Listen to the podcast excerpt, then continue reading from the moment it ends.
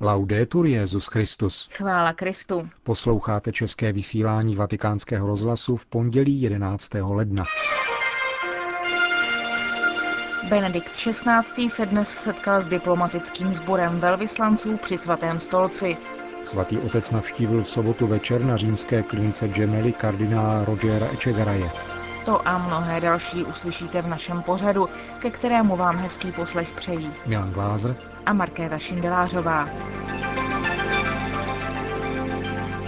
Zprávy vatikánského rozhlasu. Vatikán. Dnes dopoledne se konalo tradiční setkání Benedikta XVI. s diplomatickým sborem při svatém stolci. Ten má plné diplomatické vztahy se 178 státy a dále s Evropskou unii, svrchovaným řádem maltéských rytířů a zvláštní diplomatickou misi má také u Organizace pro osvobození Palestiny. Přibližně 80 států má svého velvyslance přímo v Římě a na celém světě působí 101 apoštolských nunciů. Svatý stolec naopak nemá diplomatické vztahy s Čínskou lidovou republikou, Afghánistánem, Saudskou Arábií, Severní Koreou, Maledivami, Ománem, Tuvalu, Větnamem, Komorskými ostrovy, Somálskem, Brunejí, Laosem, Malajzií a Myanmarem. Takzvané stálé pozorovatele má svatý stolec u OSN, FAO, UNESCO, Organizace pro bezpečnost a spolupráci v Evropě, Světové obchodní organizace, Ligy arabských států, Organizace amerických států a Organizace africké jednoty. S republikou Tajvan má Vatikán diplomatické vztahy, třeba že od roku 1979 tam již nemá svého nuncia. Na tradičním setkání s diplomatickým sborem na začátku nového roku reprezentoval Českou republiku její velvyslanec při svatém stolci Pavel Vošalík. Setkání, které se konalo v sále Regia a Poštolského paláce, je jednak příležitostí k výměně novoročních blahopřání mezi jednotlivými velvyslanci a svatým otcem, který při této příležitosti pronáší obsáhlou promluvu, v níž podává panoromatický přehled mezinárodní situace. V letošní promluvě, jež trvala asi 25 minut, Benedikt XVI. nejprve s hlubokým uspokojením připomněl navázání plných diplomatických vztahů s Ruskou federací poukázal na důležitou návštěvu prezidenta Větnamské socialistické republiky, zmínil své loňské a poštolské cesty a přislíbil, že v nich bude v mezích možností pokračovat. Potom přešel k hlavnímu tématu letošní promluvy. Církev je otevřena všem, protože v Bohu existuje pro všechny. Proto má intenzivní účast na údělu lidstva, které v započatém roce dosud vykazuje příznaky dramatické krize, jež postihla světovou ekonomiku a vyvolala vážnou a rozsáhlou sociální nestabilitu. Encyklikou Caritas in Veritate jsem vyzval k rozpoznání hlubokých kořenů této situace, které se v posledku nacházejí ve stávající egoistické a materialistické mentalitě, jež opomíjí meze, které jsou vlastní každému stvoření. Dnes bych chtěl zdůraznit, že tatáž mentalita ohrožuje také stvoření. Je však třeba, řekl dále Benedikt XVI., aby pozornost k životnímu prostředí byla dobře zasazena do celkového rámce velkých problémů, kterým lidstvo čelí. Nelze proto usilovat o mír a přitom toto úsilí oddělovat nebo dokonce klást proti ochraně lidského života.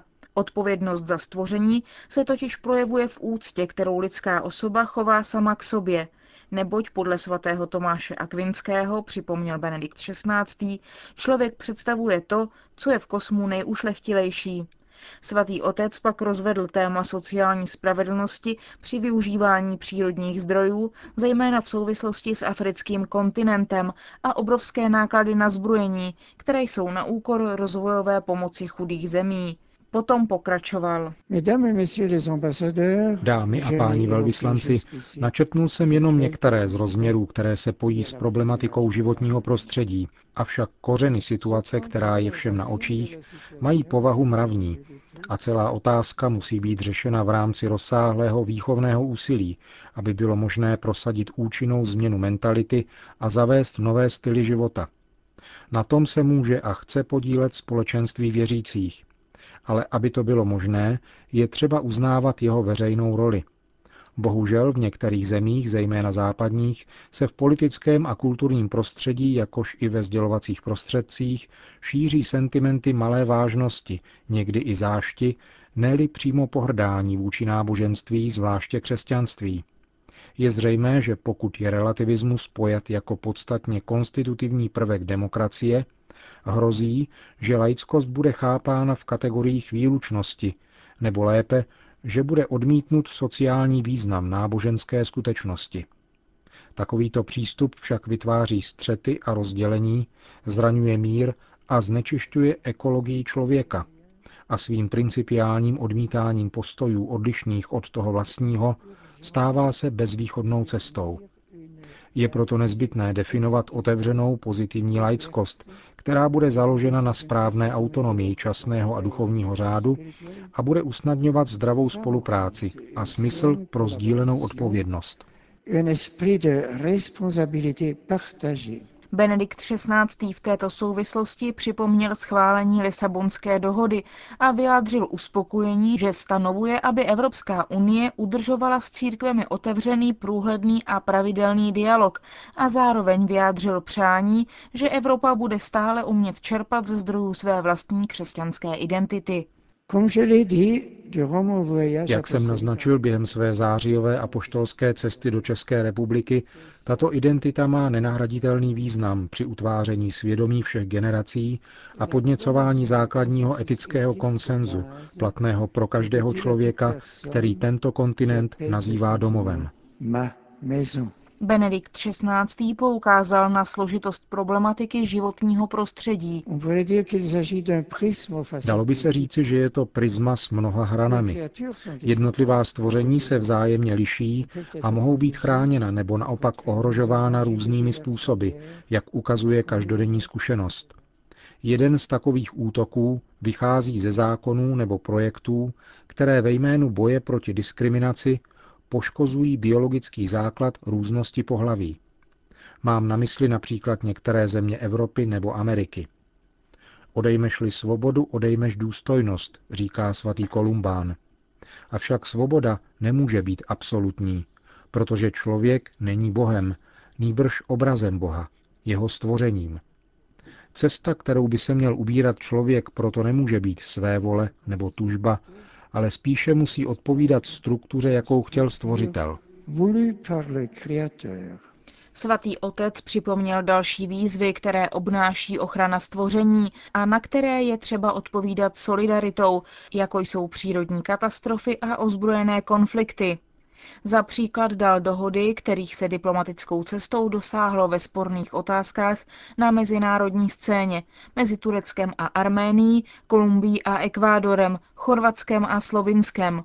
Připomněl pak potřebu všeobecného právního uznání státu Izrael na vlastní existenci, mír a bezpečnost v rámci mezinárodně uznávaných hranic a právo palestinského lidu na vlastní svrchovanou a nezávislou vlast. Vyzval v této souvislosti také k ochraně identity a posvátného charakteru Jeruzaléma, jeho kulturního a náboženského odkazu, jenž představuje univerzální hodnotu. Jedině tak, řekl doslova papež, bude toto jedinečné, svaté a soužené město znamením a předznamenáním pokoje, který si Bůh přeje pro celou lidskou rodinu. Závěrem pak Benedikt XVI. řekl. Dámy a pánové velvyslanci, na závěr tohoto rychlého přehledu, který se pro svou stručnost nemůže zastavit u všech situací, které by si to zasluhovaly, se mi vracejí na mysl slova apoštola Pavla, podle nichž stvoření sténá a trpí, a my sami uvnitř také naříkáme. Ano, existuje tolik utrpení v lidstvu a lidský egoismus zraňuje stvoření mnoha způsoby. Proto je očekávání spásy, která se týká veškerého stvoření, ještě intenzivnější a je přítomna v srdci všech, věřících i nevěřících. Církev ukazuje, že odpovědí na tuto touhu je Kristus, dříve zrozený než celé tvorstvo. V něm bylo stvořeno všechno na nebi i na zemi. S pohledem upřeným k němu zvu každého člověka dobré vůle, aby se s důvěrou a štědrostí přičiňoval o důstojnost a svobodu člověka. Kéž nám světlo a moc Ježíše pomáhají respektovat ekologii člověka a uvědomovat si, že z toho bude mít užitek i ochrana životního prostředí, poněvadž kniha přírody je jedna a nedělitelná. Tak budeme moci dnes upevnit mír i pro budoucí generace. Šťastný nový rok všem. To byl souhrn dnešní promluvy Benedikta XVI. k diplomatickému sboru velvyslanců při svatém stolci. Vatikán. Včera večer navštívil Benedikt XVI. v nemocnici Gemelli kardinála Rogera Echegaraje, který se tu zotavuje ze zlomeniny nohy, k níž došlo během incidentu při půlnoční bohoslužbě ve svatopetrské bazilice a z následné operace. Oznámil to tiskový mluvčí svatého stolce otec Federico Lombardi. Benedikta XVI. v nemocnici přivítal ředitel nemocnice profesor Katananti a profesor Onagi, rektor Univerzity Katolika. Svatý otec do nemocnice Gemelli dorazil kolem 19. hodiny a pobyl zde asi půl hodiny. Jak informuje prohlášení vatikánského tiskového střediska, Benedikt XVI. a kardinál Echegaray spolu rozmlouvali velmi srdečně ve francouzštině. Svatý otec se tak osobně mohl informovat o průběhu pooperační rehabilitace kardinála a jeho zdravotním stavu, který lékaři označili za výborný. Kardinál na závěr setkání doprovodil Benedikta XVI. ke dveřím. Jeho propuštění z nemocnice se očekává v polovině tohoto týdne. Svatý otec pak při odchodu z nemocnice pozdravil také některé další pacienty. Antananarivo. Církev na Madagaskaru oplakává smrt jedné ze svých největších osobností, kardinála Armanda Gaetana Racafindra Tandra, emeritního arcibiskupa Antananariva. Kardinál zemřel včera odpoledne v nemocnici v Mahajanga ve věku 84 let. Narodil se v roce 1925 v Ambohimaladze, asi 50 kilometrů od hlavního města, kde byl jeho dědeček guvernérem. Po kněžském svěcení v roce 1954 studoval na Katolickém institutu v Paříži. Na Madagaskar se vrátil o dva roky později a stal se ředitelem katechetického centra. V roce 1978 byl jmenován biskupem v Mahajanga. V té době hlásal evangelium ve všech farnostech v oblasti, téměř vždy do nich musel dojít pěšky. Pro mnohé z nich to byla první návštěva biskupa. Patřil mezi zakladatele Ekumenické teologické komise a bylo mu svěřeno vypracování stanov Rady křesťanských církví, hnutí, které hrálo velkou roli v demokratickém vývoji Madagaskoru od roku 1989. V roce 1994 se stal arcibiskupem v hlavním městě a téhož roku ho papež Jan Pavel II. učinil kardinálem. V letech 1997 až 2002 byl předsedou Madagaskarské biskupské konference. Po smrti kardinála Racafindra Tandra má kardinálské kolegium 182 členů, z nich 112 má právo účastnit se konkláve. K jeho úmrtí zaslal současnému arcibiskupovi Antananariva, monsignoru Odonu Marte Arsene Racana Kolonovi, soustrastný telegram také Benedikt XVI. Ten označil zesnulého kardinála za horlivého pastýře, který svůj život dal ve prospěch madagaskarského lidu a hlásání evangelia. Všechny věřící jeho diecéze, rodinu a účastníky pohřebních obřadů také ujistil o svém apoštolském požehnání. Manila. Před katedrálou paní Marie Karmelské ve filipínském městě Jolo včera dopoledne explodoval granát. Při výbuchu, který se podle policie odehrál v pět hodin ráno tamního času, tedy hodinu před bohoslužbou, nebyl nikdo zraněn, ale byla rozbita okna katedrály. Mezi obyvatelstvem zůstává napětí. V půl šesté jsem připravoval mši, říká otec Jose Ante, misionář z oblátů Pany Marie Neposkvrněné, agentuře Asia News když na prostranství před chrámem nálož explodovala. Církevní autority hned po výbuchu katedrálu uzavřeli a odvolali bohoslužby v ní.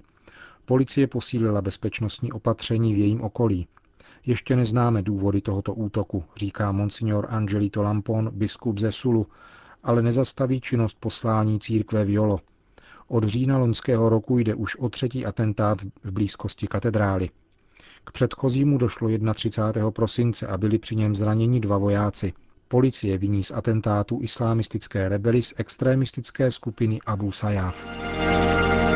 Končíme české vysílání vatikánského rozhlasu. Chvála Kristu. Laudetur Jezus Christus.